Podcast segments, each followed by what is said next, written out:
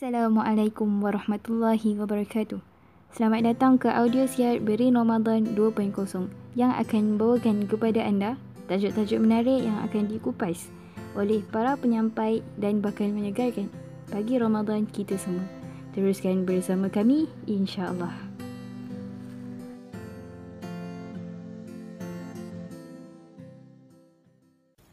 Bismillahirrahmanirrahim. Assalamualaikum warahmatullahi wabarakatuh. And hi guys. So I hope that you are all well and in the best of health and iman inshallah. Some people complaining about being stuck inside the house when really we should be grateful to have a safe place called home. Obviously everyone's going through self-isolation, social distancing and staying indoor. The story of a prophet that I want to share with you guys, where the social distancing or social isolation teach us that Allah is always near to us. Islam teach us that there are a great benefit in social distancing and taking time away from the distraction of our world. So use this time to build connection with Allah. As human beings, we want to have connection. We have a heart within us that is designed to long to connect. And its nourishment comes from being connected to all that is good. But ultimately, its greatest nourishment and fulfillment comes from satisfying its longing through connecting to its creator.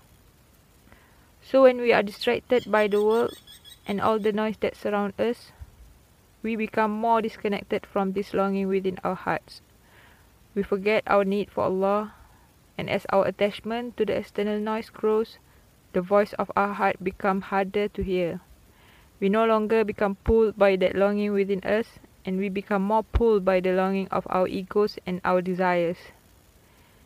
It is until we can disconnect from the external noise and settle into the discomfort of the solitude or quietness that Allah opened the heart to receive what it needs.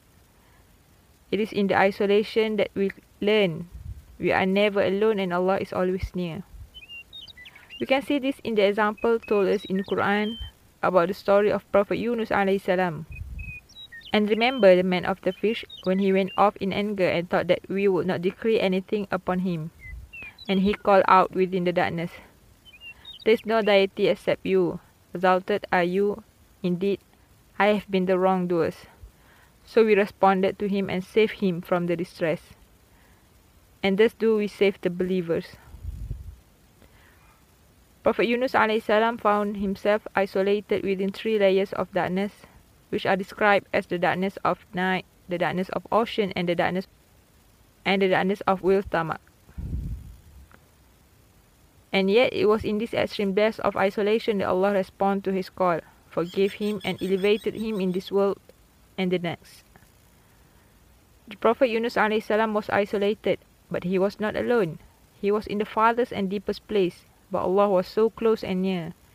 And what was the darkest period of his life became the period in which he was elevated by Allah and brought closer to Him. We can see that the spiritual power and beauty that Allah holds for us when we utilize our solitude to connect with Him and to renew our relationship with Him.